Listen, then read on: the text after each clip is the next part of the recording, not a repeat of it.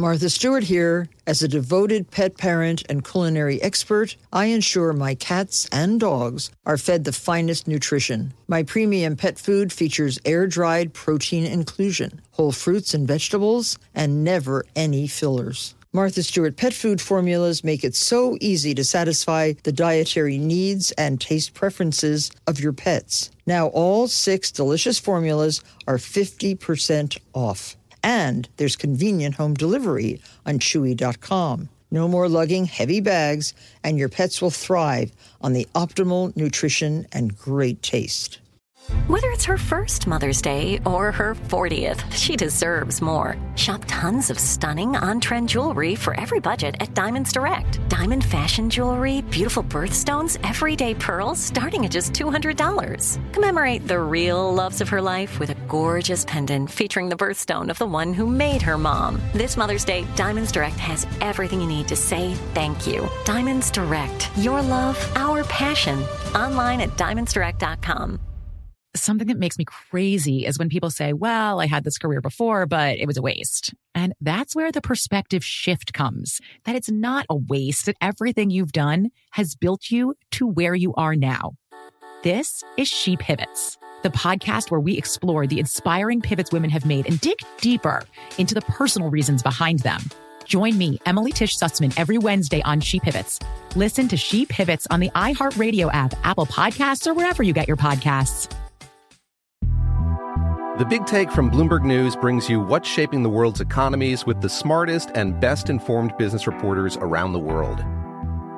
We cover the stories behind what's moving money and markets and help you understand what's happening, what it means, and why it matters every afternoon. I'm Sarah Holder. I'm Saleha Mohsin. And I'm David Gura. Listen to The Big Take on the iHeartRadio app, Apple Podcasts, or wherever you get your podcasts. I do think restaurants are, you know, this kind of space in which people get to come together and have these very memorable experiences. So I am a student of what makes them work.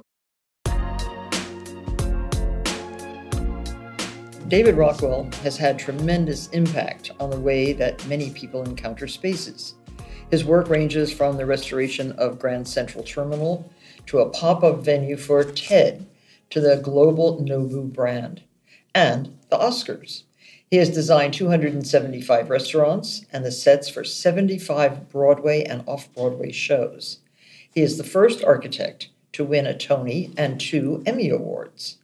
It's a pleasure to be here in your Rockwell Group headquarters recording my podcast today, David. Thank you for coming. Thank it's great you. to have you here. It's so nice. And uh, I was here once before, I remember, judging uh, an architect's gingerbread contest. I remember. it was very fun to see what real architects come up with in the design of gingerbread. Well, it's also interesting having you as a judge, which brought some rigor and got everyone to full attention on their construction. Yeah, it was a lot of fun. And uh, just this year, there we go again, making gingerbread for a new TV show, Martha Cooks, and and uh, we made a giant replica of my stable, my three building Oh stable up in Bedford. Um, and it really is kind of complicated, and uh, and it helps to have uh, good dough and uh, good icing. Was it all edible? Every part of Oh it? yes, all except for the pins that hold the the the walls together, Yeah. the corners. But um, you have done just an incredible, incredible. I feel like I've been in so many of your spaces over the years, uh, and I know I have actually. When I read your the lists of the things that you have designed, created, and and uh, and envisioned all over all over the world, it's just incredible. W- Number one, um, Nobu restaurants. That's my most most memorable um, remembrance of all your stuff because I used to go to Nobu's first restaurant I remember. and uh, we had our party there. He allowed us to do the first party at the original Nobu, Wow.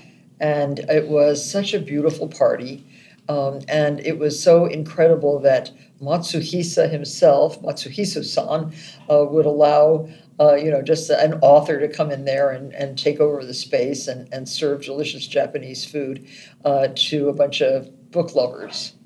But he has always been so generous, and you designed a space that nobody had ever seen before in New York, not in a restaurant. Right. And uh, how did you meet Nobu? I met Nobu because I was designing an event for City Meals on Wheels. I wasn't yet a board member, but I was designing an event called Feast of the Many Moons. So that was a long time ago. It was a long time ago. I think the original Nobu opened in 94. Um, so it must have been 92. Well, you know, I, I, say it's a long time ago. It's not that long ago when you really think about it. It's 20 something years ago, right? In restaurant world, it's a long time. Yes, it is a long time. And, uh, and that Nobu incorporated uh, your design for many, many, many different kinds of surfaces, many yeah. kinds of materials in a restaurant. Many had never been seen before in a restaurant. Right. And it was astonishing to all of us that uh, that you would take so many diverse uh, objects and, and materials and create a very beautiful, cohesive interior for a Japanese man who had learned how to cook in Peru. Exactly. and came to New York with the, his idea of new Japanese cuisine. And, you know, Nobu and I have become nice friends over the years. Uh, I even went to Japan with him and visited many, many sites in Japan and went to the Tsukiji fish market with him and got my sushi knife carved with my name in it. But um, but he is now has how many restaurants? Thirty something. And have you designed every one? We've designed most of them. Yeah. He has a couple of fairs now and then with other people, but we're the the main designer. And you know, really, it was like meeting a brother when I met him. And when I proposed the design be based on his narrative, he was very humble about that. He didn't understand how you would base a design on a narrative. But you mentioned Peru so the combination of South American colors along with sort of Japanese rigor, um, the idea of texture and surfaces that related to his fish, the idea of a three star restaurant with no tablecloths were all ideas we developed with him, and, um, and he's been a, the most generous collaborator. Well, then you went to um, 57th Street That's with right. Nobu in New York. The, Nobu's first restaurant, I think, in the United States was in Los Angeles, right? Matsu, Called- the, the called great Matsuhisa. Matsuhisa. Yeah. I eat there. I, I do not miss a tr- do not miss a visit to that restaurant when I go to LA ever. Um, and it is hard to get into. And so if you're going to plan a trip to Los Angeles, please make your reservations ahead of time. It's But- totally worth it. But it it's- totally worth it. And in New York, just going from the the first restaurant is now closed. Yeah, it was on Hudson Street. That's right. And it had next door Nobu next to it. Yes, And those moved together down to um, Fulton Street. right. And I love that restaurant too, it- which is downstairs Yeah. uh, in a beautiful building. Uh, and that is a beautiful space. It's inc- an incredible space. My grandchildren love going there. And it was a real challenge because downstairs has no windows. Yes. And upstairs is Landmark, Right. which is what's the set for the movie Wall Street, those giant stone columns. Oh, so so. Uh, but you did a, an amazing job down there because it f- seems airy and light. Well, very high ceilings and then low ceilings and some. It, it was a total labor of love where they were willing to just let me embrace every material, every texture. And because I think nothing's arbitrary about Nobu's food, his combinations of, of textures and flavors. Right. But uh, then, you, but 57th Street. Now that's the craziest restaurant in New York. Crazy. The craziest, one of the most profitable and largest grossing restaurants ever, ever, ever in New York City. Downstairs, as you walk in, uh, right, right on 57th Street, a bar that is packed like sardines every single night.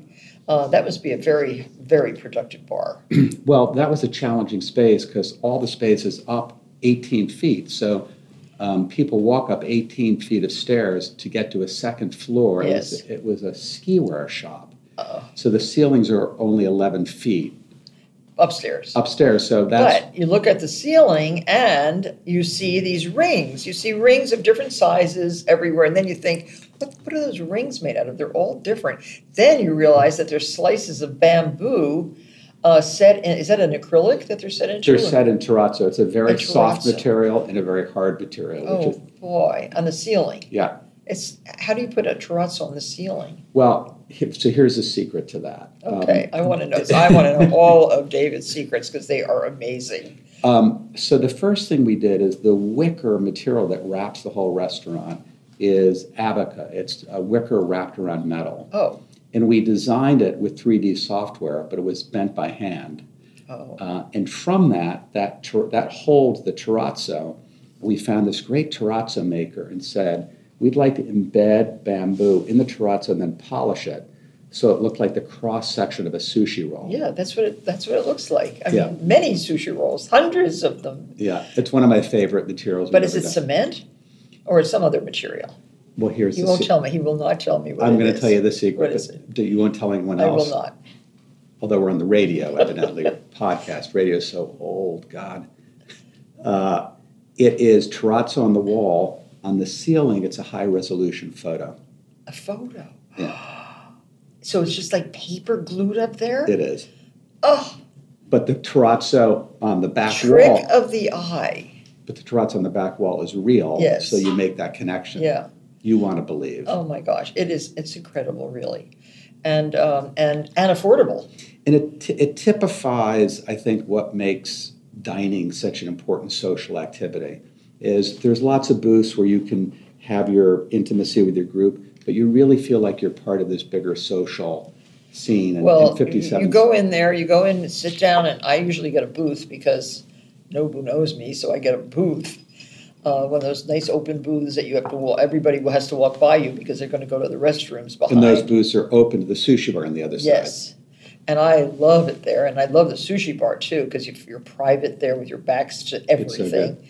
and uh, and it was it's an incredible, incredible design for a restaurant that ac- accommodates hundreds of people every single night in one of the noisiest but yet very congenial locations in New York City. Yeah. I find, and that's what your restaurants are. I think they are very cl- uh, congenial. I appreciate Um, that. And I've been to. They, they keep track. Nobu Nobu's people are very good. They keep track of where you go and where you've been. So I remember going to. I think I was in Dubai or someplace. And Oh my then, God, that's and the then the next next week I was in the Bahamas, and they knew that I had been in Dubai, and they said, "Oh, welcome." Did you go to the one in Abu Dhabi? Yes, Which is a ground up building that Yes. sits off of the Four Seasons. and then then uh, the week after that was in the Bahamas, and I guess in um in Atlantis. That's right. Yeah. That was fantastic. And then you come back to New York, they know you've been in the Bahamas. they're very they're very good. But but it's um it but each one is unique, each restaurant is unique, and yet you still know that you're in a David Rockwell space. Once you know once you know that it's David Rockwell. we try to find local artisan and craftsmen wherever we go so that there is a local element Yeah. that you know doesn't need to be something that uh, a customer would know about but it just embeds something a little bit unique in each one Yeah. Well, it's uh, now. So, were restaurants the first thing that you started designing? You, tell tell us your background a little bit. Where did you go to architecture school? i went so i was went to high school in guadalajara mexico my family moved when i was 12 so i had that love of spectacle and vibrancy and i thought what i was going to study was theater my mom was in theater um, but then she I, was in vaudeville. She was in vaudeville. She Oh, toured with great. Abbott and Costello. She did. Yeah. Oh my gosh, how lucky! I have a picture of her doing that. How lucky! What? Oh, I loved Abbott and Costello so much. So I was brought up with this love of theater, but in Mexico, I started to get very interested in architecture. The marketplace in Guadalajara is one of the great marketplaces in the world. It's a, it's a modernist structure. Colorful, noisy, delicious, Random. everything. Yeah. Um, but I ended up getting more interested in architecture uh, and went to Syracuse University, which was I made a lucky guess that architecture was what really worked for me. And I was near three of my brothers who were in New York. I knew I wanted to stay connected to theater, so Syracuse did that. And then I spent one year in London at the Architectural Association, which really reignited my love of theater because great. it's so accessible there. Uh, and then worked for a number of firms, different kinds of architects, recording studios. Um, and I had designed something called, that I don't think you'll remember, heard about because it was a fast blip, called uh, the Wildcat Saloon, which was the Crazy Horse Saloon from Paris coming to New York. Where, where was that? East 54th. And I was the junior architect on the team, but I was running it, working for another firm. And I got approached by a restaurateur who owned sushi, wanted to create Sushi Zen, the first Sushi Zen. And so I eight- ate at the first sushi. Sushi Zen. I loved it. I, I did what I tell young architects not to do. I always tell them, don't put every idea you ever had into your first project. But I just was so in love with that opportunity. Um, we created this long silk mural that Donna Granada from uh, Santa Fe Opera made for me. Oh, great. So that in '84, I just decided to to go into business, and um, you mentioned Nobu. Nobu was a true breakthrough project for me.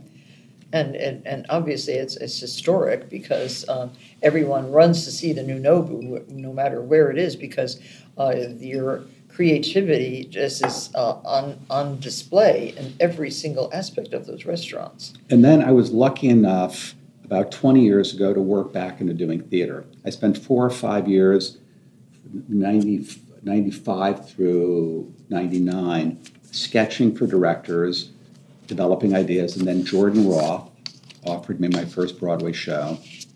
Dear Jordan, wasn't he like a baby then? He was a baby. It was his first Broadway show too. Which one? It was the Rocky Horror Show. Oh, at Circle in the Square. Oh, I forget that he did that. Yeah. How old was he when he did that? Like seventeen or something? He, I think he had not gotten. He, he went back to Dartmouth for an MBA after that. He was very young very young. So but that was perceptive. But that was a really great show, the Rocky Horror. We would go on Friday nights to see it because uh, right when I was at high school and and uh, I guess in college too, and go and see that fantastic show. It was such a gift because in my mind, I thought my first Broadway show would be The Cherry Orchard or some more obscure. But I I have I mean, this is kind of uh, interesting to me. I've never really thought of Broadway as a piece of architecture. Mm-hmm. And yet, it's all about architecture. I thought it was a set designer that designed the set. So, do you work with a set designer? No, I do set design. I, oh, so I, you are the set designer, so, but you are also the architect. Yeah. So, sub, subsequent to that, I've studied set design, and I had oh, worked okay. for an amazing Broadway lighting designer named Roger Morgan, who I apprenticed with. And um, so, in that case, I think there's so many links between set design and architecture, um, and the kind of architecture I'm interested in. So and and when you go to see a show, I just saw uh, MJ. Okay, yeah. Michael Jackson. Amazing show. It is, and the set is really interesting. Really interesting, and it changes so quickly and frequently that I was I was thought a lot about the set during that show because that's one of the best parts of the show, except for the music and the and the lead. It's like and amazing the and the dancing. But um, the music was very loud, and I took two young girls with me, my, my granddaughter and her friend. And too was, loud, or they was, loved it. It was too loud for them because they you know they're young and they're sensitive. But, but you know what? We were close, but they loved the show. What I'll tell you an interesting point of overlap. Every moment in MJ that made an impact on you required collaboration between choreographer, tech uh, director, set designer, lighting designer, video designer. It's such intense collaboration. Yeah. And for me, it's one of the ways I approach restaurants and public spaces through right. collaboration. And silence. I mean, uh, in a show like that, everything has to move silently and predictably. And predictably, and not fall down in the middle of everything. but it's the ultimate example of an experience that's temporal, but it lives with you forever, and it requires real collaboration. And you've worked on so many shows. How like how many shows now? Do you think? A lot of shows. Like fifty more. Uh, on Broadway, probably 25 or 30 um, original productions. And your favorite show of all time that you designed? Oh, my favorite child? Yeah. Um, well, I would probably say hairspray because it was such um, an unexpected joy to be invited to do that and then get a tour of Baltimore by John Waters oh, and get, gosh, get the most eccentric view. Uh, and it was just an explosive, amazing um, experience. Although we just finished designing the sets for Into the Woods, which is on Broadway right now. I have yet to see that, and I cannot wait. I'm taking, I'm taking my granddaughter because she's theater oriented. But it's a very simple set, but yeah. very powerful. powerful. So e- each one. Have you done opera yet? I have done opera, yeah. Oh, you have? Like which one? I did Carmen, a co production with uh, Houston and San Francisco with Rob Ashford directing. Wow. Fantastic. And, and any movies? I did one movie, uh, and it was an unlikely movie. It was Team America, which was um, the South Park team, Matt Stone and Trey Parker all done with marionettes. And I got a phone call asking if I wanted to do the the sets? And I said, absolutely. So once a week I was in LA and it was it was amazing. I like experiences I haven't done before, like you. Well, you're so creative and, and, it, and it shows uh, in your work.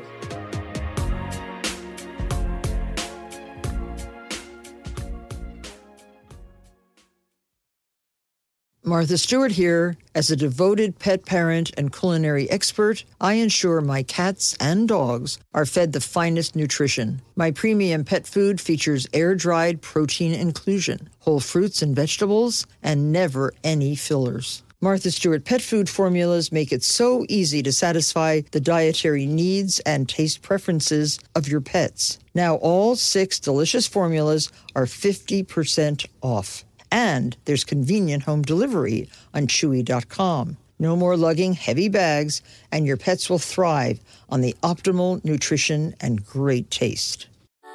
Mother's Day is right around the corner, and in true She Pivots fashion, we're highlighting moms who've dedicated their lives and their pivots to supporting mothers.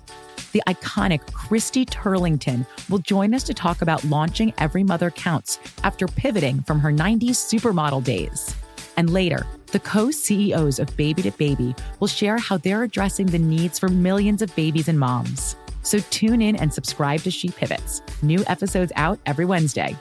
Listen to She Pivots on the iHeartRadio app, Apple Podcasts, or wherever you get your podcasts.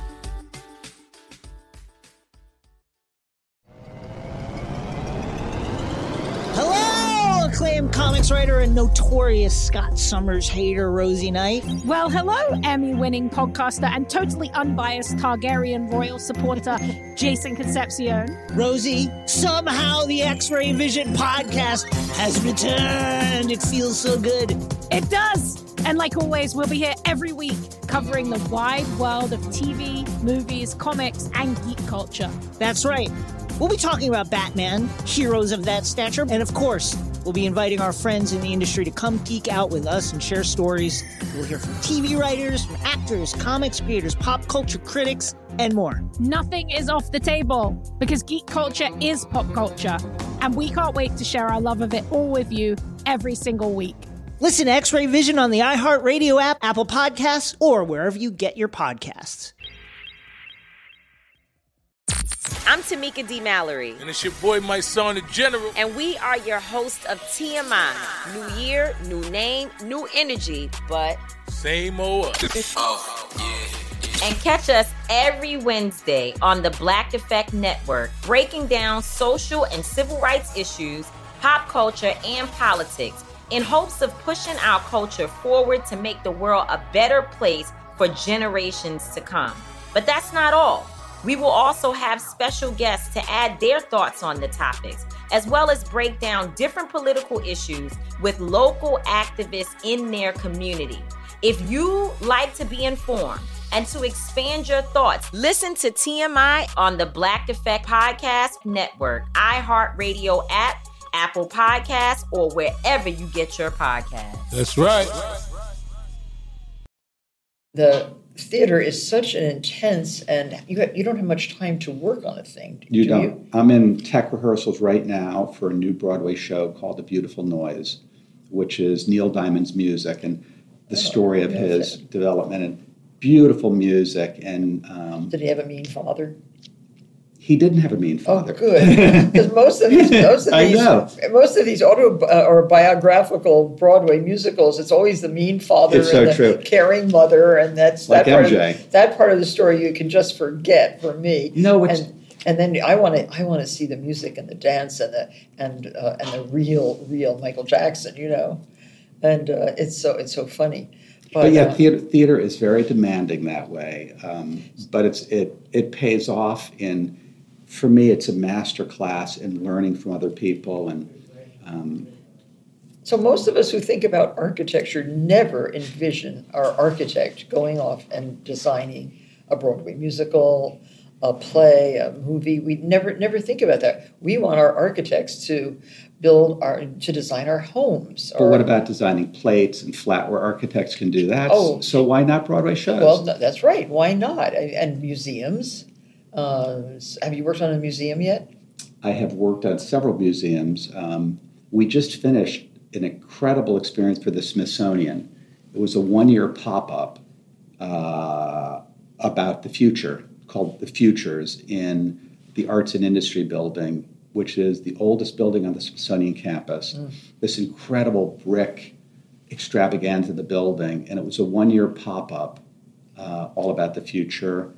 Um, what are the museums have we done? We did uh, a museum called the Disney Family Foundation in the Presidio, working with Walt Disney's family. Um, kind of an amazing experience, and we're oh, yeah. we we're working out of the museums at the moment. But I like I, I like. You have how many people working with you? How many architects work here at the firm? Around 300 people work here. Wow, it is. And do you have the whole building? We have four floors. Okay, we're we're on Lower Fifth Avenue. Is yeah. this Fifth Avenue? No. We're on Union Square West. Union Square, excuse yeah. me. Union Square West. I, I was in a car, but not paying attention to where I knew it was Union Square with yeah. the market across the street. And um, so you're Union Square West, and what cross street? Uh, between 14th and 15th. So it's a busy place, very busy outside and very busy inside. It's so incredible to see. This everybody. neighborhood's transformed so much. Yeah, it really has. You know, I, I, think a lot of great experiences come from long relationships, like Union Square Cafe, which was on 16th Street. Did you do that? I did the new one, yeah. Oh. And I, oh. and I was Danny's friend for 20 years before that moved. Oh. And sometimes, I don't know if you feel this way, but a little bit of fear in a project helps motivate getting the senses tuned up. So in that case, I didn't want to be the person who killed Union Square Cafe when it moved. Um, but, but you didn't. I did not. not at all. I like the Union Square Cafe a lot. I miss, I miss it here. Yeah.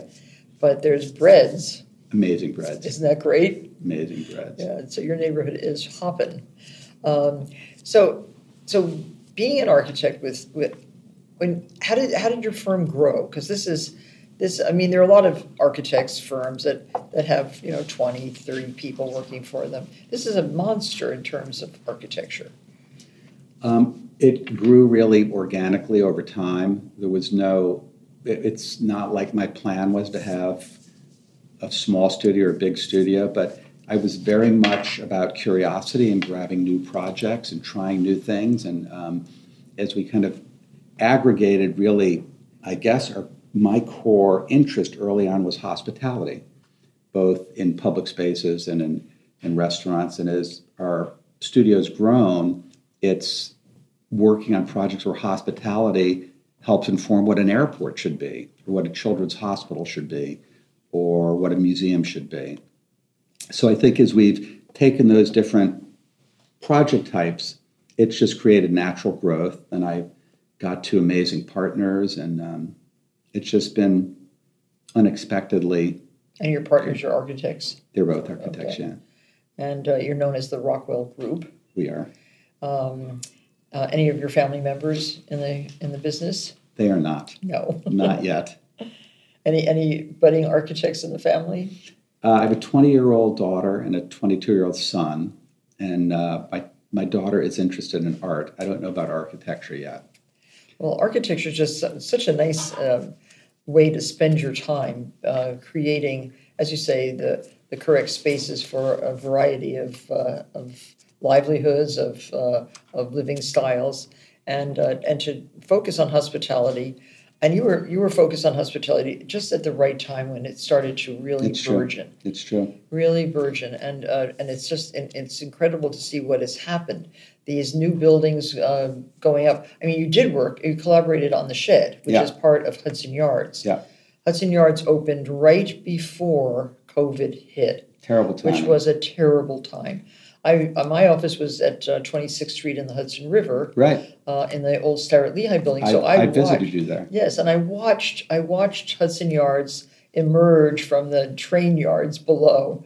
Uh, this amazing complex of fantastic buildings, um, an unfortunate upside down truncated pyramid, which has been, is it still closed? It looks like it's still closed. Oh, yeah. But you know, I think what defines New York and neighborhoods is really the ground floor.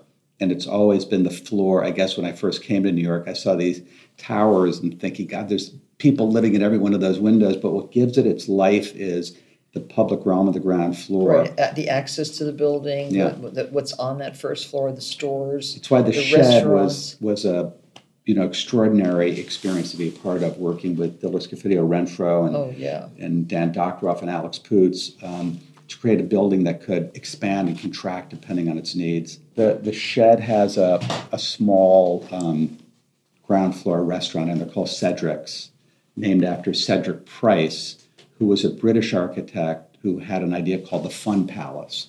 That never happened, but it was a seminal thought piece that affected every architect about transformable arts buildings.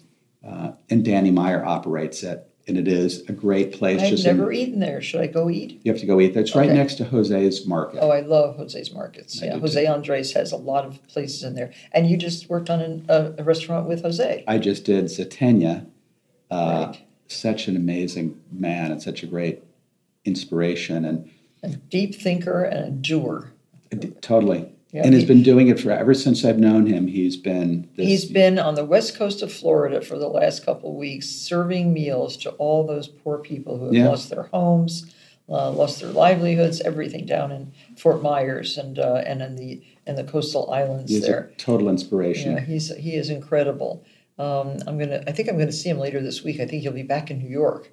But um, he did you work on his restaurant in Spain too?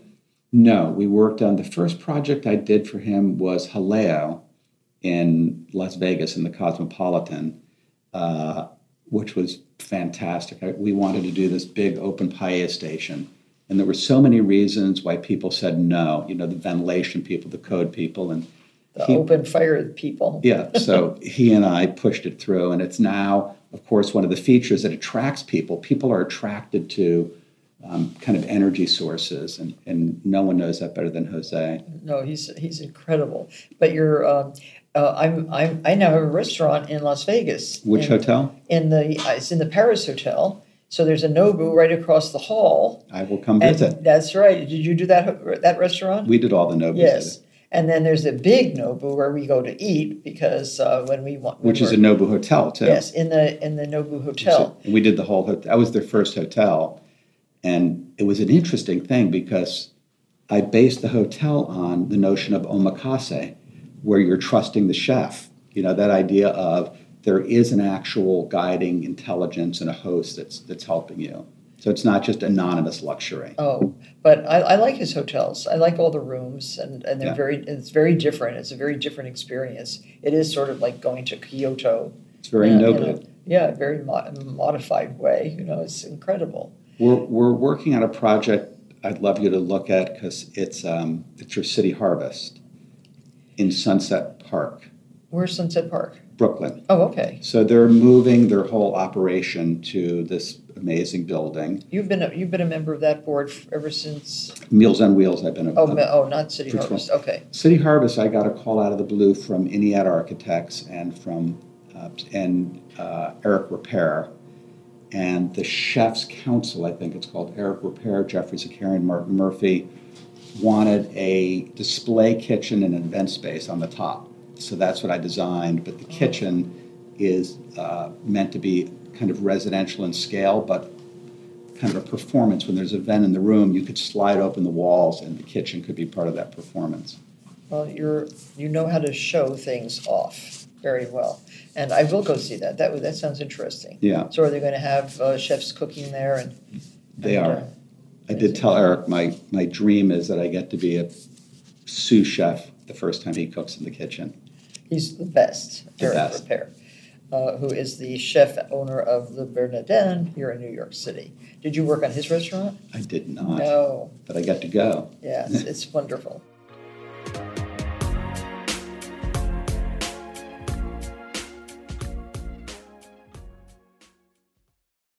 Martha Stewart here. As a devoted pet parent and culinary expert, I ensure my cats and dogs are fed the finest nutrition. My premium pet food features air dried protein inclusion, whole fruits and vegetables, and never any fillers. Martha Stewart pet food formulas make it so easy to satisfy the dietary needs and taste preferences of your pets. Now, all six delicious formulas are 50% off. And there's convenient home delivery on Chewy.com. No more lugging heavy bags, and your pets will thrive on the optimal nutrition and great taste. Mother's Day is right around the corner, and in true She Pivots fashion, we're highlighting moms who've dedicated their lives and their pivots to supporting mothers.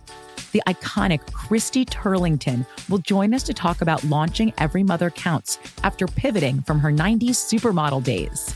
And later, the co CEOs of Baby to Baby will share how they're addressing the needs for millions of babies and moms. So tune in and subscribe to She Pivots. New episodes out every Wednesday. Listen to She Pivots on the iHeartRadio app, Apple Podcasts, or wherever you get your podcasts.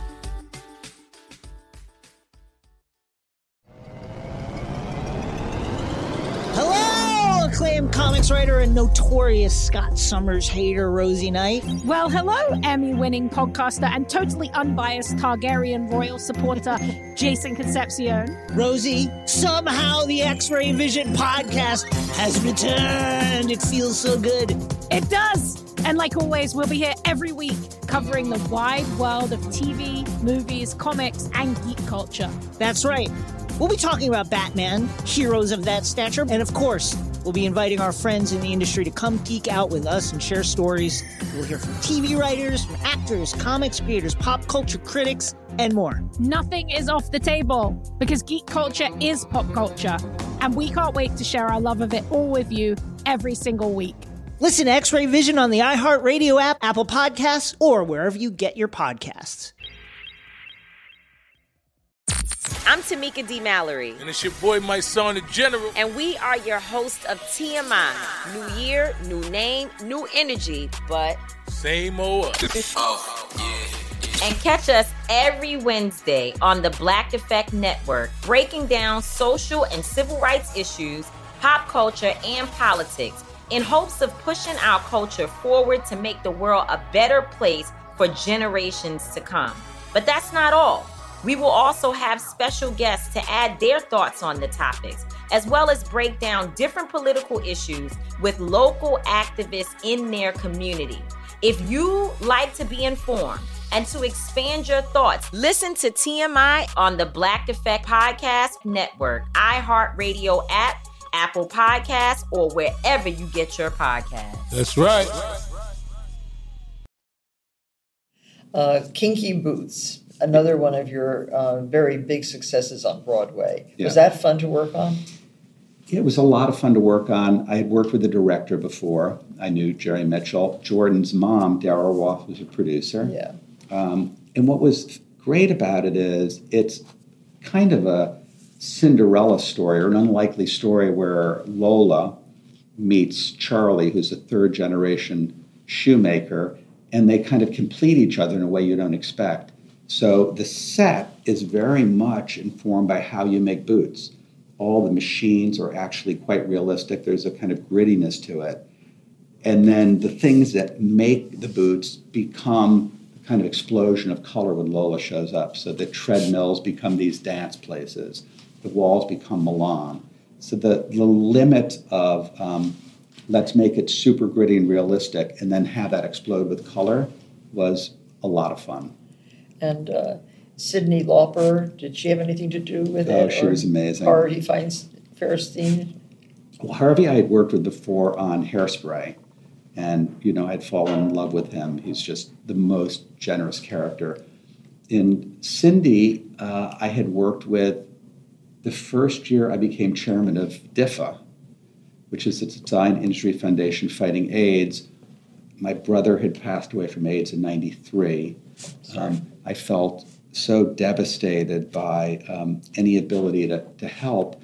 And DIFFA came along and kind of pointed to creativity as this powerful way to make a difference. Anyway, I did my first event for DIFFA at Lincoln Center, and Cyndi Lauper performed there. So we had a long history, and she was very involved in every detail in Kinky Boots. In 2016, now here, here we go. An architect wins a Tony for she loves me. Yeah. Um, and uh, and that's where you met your current amour, who's so true. fabulous. Um, and you created gar- gorgeous Art Nouveau for um, set for the show. Um, was that a challenging build? it was just a thrilling, full out uh, love story. Um, starting with Scott Ellis, the director, and someone I'd worked with before. And the lyricist was Sheldon Harnick, who's now 97. Wow.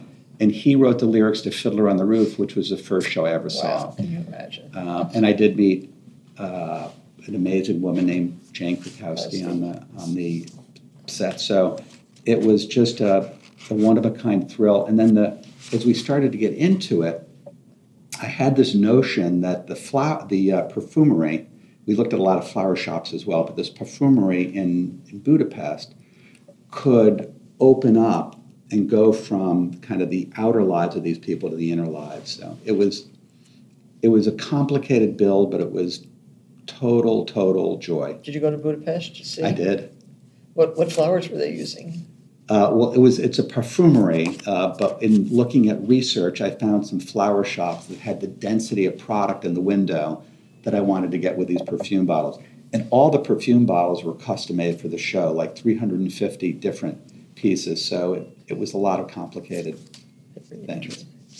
So on Broadway, do you go to see Broadway to see the competition? All the time. You do. What was your last favorite favorite show? Well, the last show I saw was a few days ago. I saw uh, the piano lesson, which was I heard I heard it's wonderful, incredible, really powerful.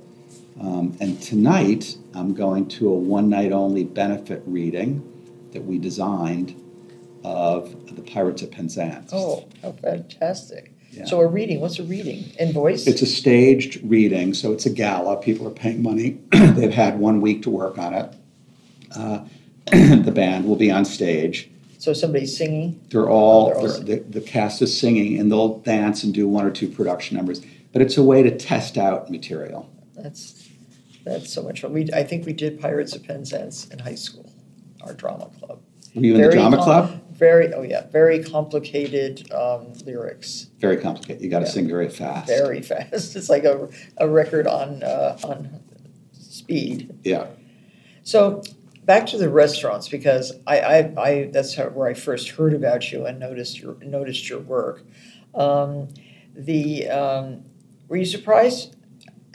Were you surprised about your success in the in the world of restaurants? I mean, you're you're you are the preeminent designer of restaurants. It seems all over the place. Besides Nobu and Jose Andres, who else have you designed for? Jean George, Geoffrey Zakarian. We're working with Simon Kim right now from Cote, Daniel Boulud, uh, Tetsuya Wakuda. Have you been to his place in Las Vegas? Uh, no, which one is that? It's called Wakuda. No, I have not been there yet. Amazing oh. Japanese chef. Okay. Um, I will go next visit. So we've worked for a lot of amazing people, and yet totally surprising, totally unexpected, and um, I think I, you know, my primary outlook is to stay very curious and be open to new experiences and go to as many places as I can. I was given great advice in an early internship, uh, which I think you would appreciate. The architect gave me a tape measure. And he said, if you go to places you like, analyze what you like about them, analyze the quality of light, start to understand distances. And um, I do think restaurants are, you know, this kind of space in which people get to come together and have these very memorable experiences. So I am a student of what makes them work, whether that's places that just happen on their own or places that are designed. But I think you have to stay a student if you want to stay ahead of kind of new ideas. Well, I have a, I have a motto which is learn something new every day, which is about being a student all the time. Well, you really do learning. that, and you also teach every day. Yeah, yeah. You can't teach without studying uh, constantly, and, and you your work certainly displays that. You have a lot of pictures here. What are all these pictures in front of us? So these are the pictures the of Into the Woods, uh, which was um, at Encores. I don't know if you've been to musicals that Encores do, but they're very limited resources. They run for a few days, or in this case, two weeks. So we had our model shop make these miniature dimensional houses that, in a very small way, indicate these locations and then it opens up to this um, forest. And again, we used uh, dimensional, these are sonotubes that are laser cut so we can see open space. So it suggests kind of the loss of Into the Woods as well as these beautiful dappled light trees. In the band sits at the center of all of these Wow. platforms, So not in a pit. Not in a and they're pit. Totally visible. and the audience, uh, the actors can move around it. So you're really in the same space. Um, the trees can be internally lit, so when the giant comes, the trees light and can shake. So is Um, that, is that, does that come from you, the, the trees? The trees are, every part of the physical that. thing is from us. And if you notice the moon in the second act, Yeah, what is that? that's a light box, uh, and it lowers as the day progresses. M- Movement in theater is one of the things you don't get to do in architecture very much. Right, you better not. I don't want my house moving. Um, well, this is Take Me Out, which is coming back to Broadway. I did it last year. It won Best Revival, and I did it at the Helen Hayes Theater, which is the one Broadway show as an architect that I got to renovate. Oh, So it was interesting to work in that space. So it, it takes place, it's a Richard Greenberg play about a baseball player who comes out as gay, very proud about it, and then how the world sort of starts to collapse around him and what happens. So it takes place in this locker room that's meant to feel very exposed. Um, and the lockers move upstage, and there's a quite famous shower scene grating in the floor and shower comes down and they're taking showers naked in front of this you know kind of expressing the vulnerability of that locker room. How did you drain the water? we drained the water in a six inch trough which is you know it had to be flat because you don't want to elevate the stage or people are looking up. So sight lines are critical and it's recycled water. And these turn and flip and on the back we have a beautiful um, painting that represents Oh, the playing field. playing field. And then at the very end of the play, we have a series of dimensional lights that can come in, and other shows the shower.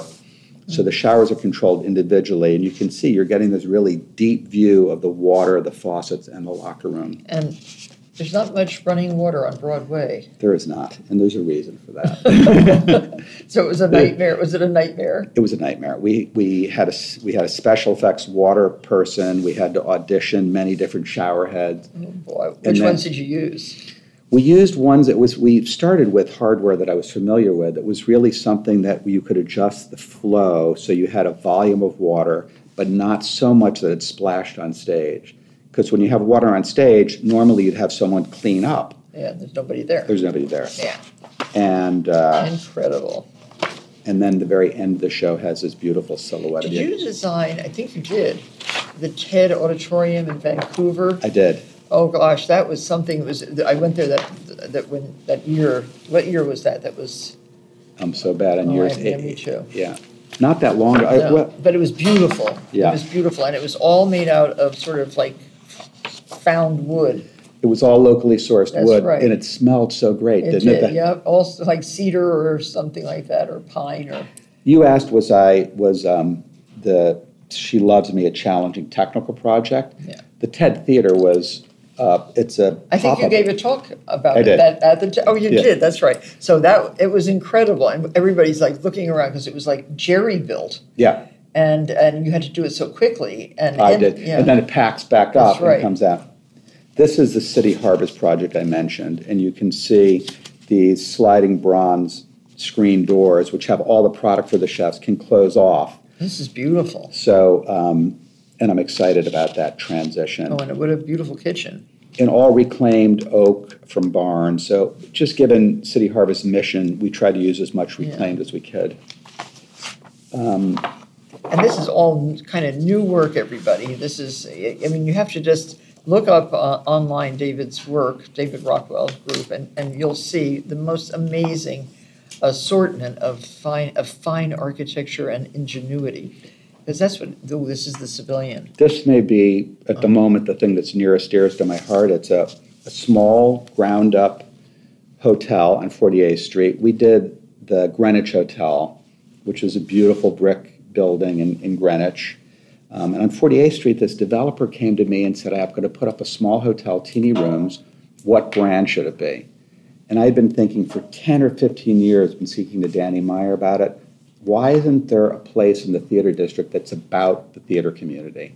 So he agreed, and we created the building and also curated a collection of 350 pieces of theater art that constantly rotates. Oh, great. So, in some ways, this celebrates the theater artists you never get to see. You mentioned MJ, the amount of people, Derek McLane's set, Natasha Katz's lighting, um, uh, all, all of that is made and then goes away. So, we created a series of spaces. This is the Blue Room, and all of these uh, elements are being reset this week. They've been up for a year, all borrowed. And they all come from theater. From, They all come from- various, uh, various uh, plays. Yeah. Uh, Um, and everywhere you look, there's uh, curated, these photographs are changing out. They're going to be all the sketches of the best costume design from last year from those artists.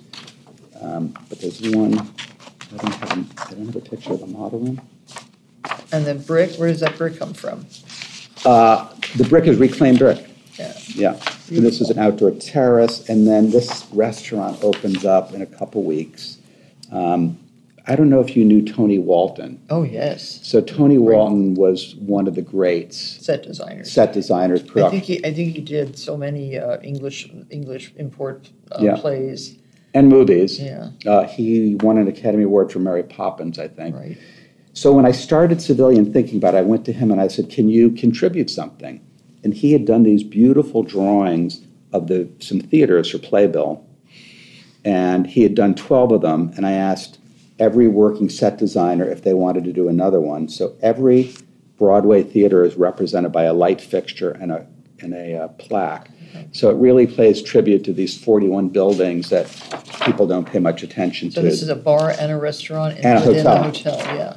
and this is I So if you're coming from out of town to go to a Broadway show or a week of shows, uh, look at, look up the Civilian. When does it open? It's open. Oh, it's open, so Come. you, you might be able to get a room at the Civilian. Come stay there, and everywhere you look, you'll see theater artists doing the rooms, the wall coverings. Oh, it's so interesting. So these models of current shows all change out. They're changing out. And I too. bet some people know every single one of those things, the ones who are inveterate theater goers. that is true. Yeah, Um, like you. And even the rooms have one or two pieces of theater art in them. Beautiful. Of all the hotels that you've designed, which would be your favorite to stay in? Well, it's a great question because I think at the end of the day, what makes a great hotel experience is the invisible things like air conditioning that's not drafty, light switches you can dim by the bed. I would probably say the Greenwich Hotel. Yes. Yeah, I just think it's impeccably operated. We just completed, or in completing, a renovation of the Boca Raton, which is an Addison Mizner structure. Oh, such a beautiful structure. Beautiful structure, and um, the Is this ma- the one with the giant pool outside? it is Oh, I did a commercial in that pool. Did for, you? For Kmart. amazing. We had water ballet in that giant No. pool. We did. It was so incredible. And uh, and this is uh, and the hotel is so impressive. so beautiful. So you're restoring the whole lobby and, and all the rooms, everything? everything in, in uh, Oh. five different restaurants for major food group. Um, one just opened up, so they're opening up a little bit at a time. And it's one of the rare things in architecture is to have a long relationship with someone. You're doing work over time, like we do for Nobu. This is beautiful. Um, and you asked about museums. This is just under construction in Miami. It's Fotografiska, which is now in New York. Um, and they're a, a photo museum that is constantly doing new shows. Have you been to the one in New York? No, not yet.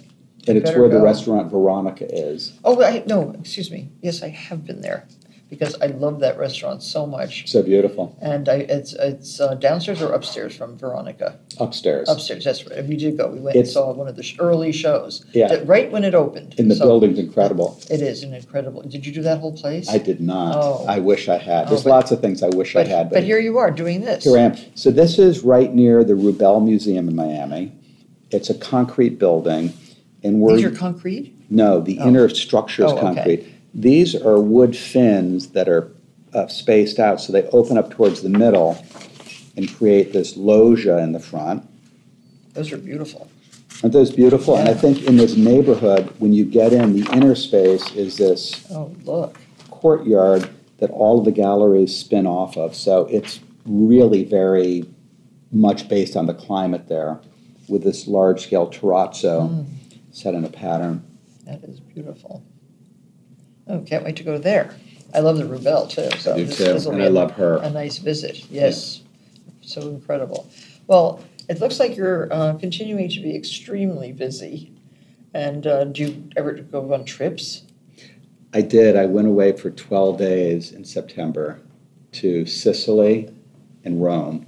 Any inspiration in Sicily? Oh my God, nothing but inspiration. Um, Isn't it a beautiful place? beautiful, beautiful place. Um, and also lots of new relationships. I imagine, like you, when I go places, I'm collecting collaborators. So the florist Sebastian, who does the San Andreas Oh, yes. and the Hotel de Russie in Rome, he is someone we've been in touch with. Oh, how great! I, I hope I, I I'm dying to go back to Sicily because that is uh, it was one of my favorite places on on earth. I've been there uh, three or four times, but I was looking for the home of Il Gattopardo.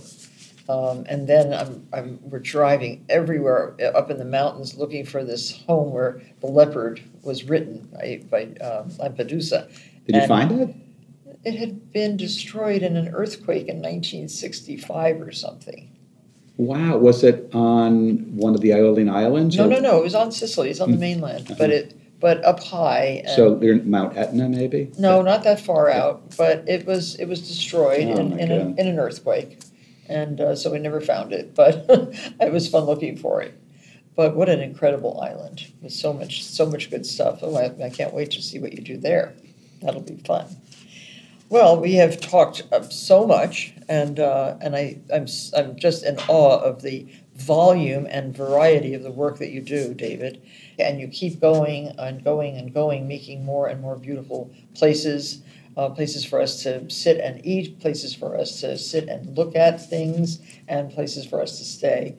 And I um, wish you luck um, with all your future projects. I'm inspired by what you do, so that Well- means a lot. Well, thank you very much for um, speaking with us today, and I'm sure our audience is going to be um, very enamored of your conversation. Thank you. Thank you.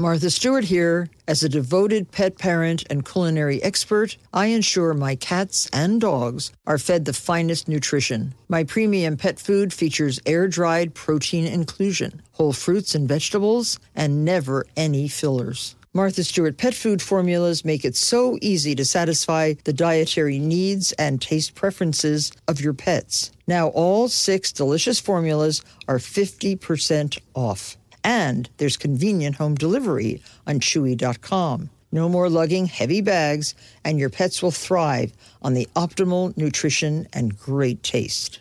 Something that makes me crazy is when people say, well, I had this career before, but it was a waste. And that's where the perspective shift comes that it's not a waste, that everything you've done has built you to where you are now. This is She Pivots, the podcast where we explore the inspiring pivots women have made and dig deeper into the personal reasons behind them. Join me, Emily Tish Sussman, every Wednesday on She Pivots. Listen to She Pivots on the iHeartRadio app, Apple Podcasts, or wherever you get your podcasts. I'm Saleha Mohsin, and I've covered economic policy for years and reported on how it impacts people across the United States. In 2016, I saw how voters were leaning towards Trump and how so many Americans felt misunderstood by Washington. So I started the Big Take DC. We dig into how money, politics, and power shape government and the consequences for voters. With new episodes every Thursday, you can listen to the Big Take DC on the iHeartRadio app, Apple Podcasts, or wherever you get your podcasts. The Big Take from Bloomberg News brings you what's shaping the world's economies with the smartest and best informed business reporters around the world. We cover the stories behind what's moving money and markets. And help you understand what's happening, what it means, and why it matters every afternoon. I'm Sarah Holder. I'm Saleha Mohsin. And I'm David Gura. Listen to the big take on the iHeartRadio app, Apple Podcasts, or wherever you get your podcasts.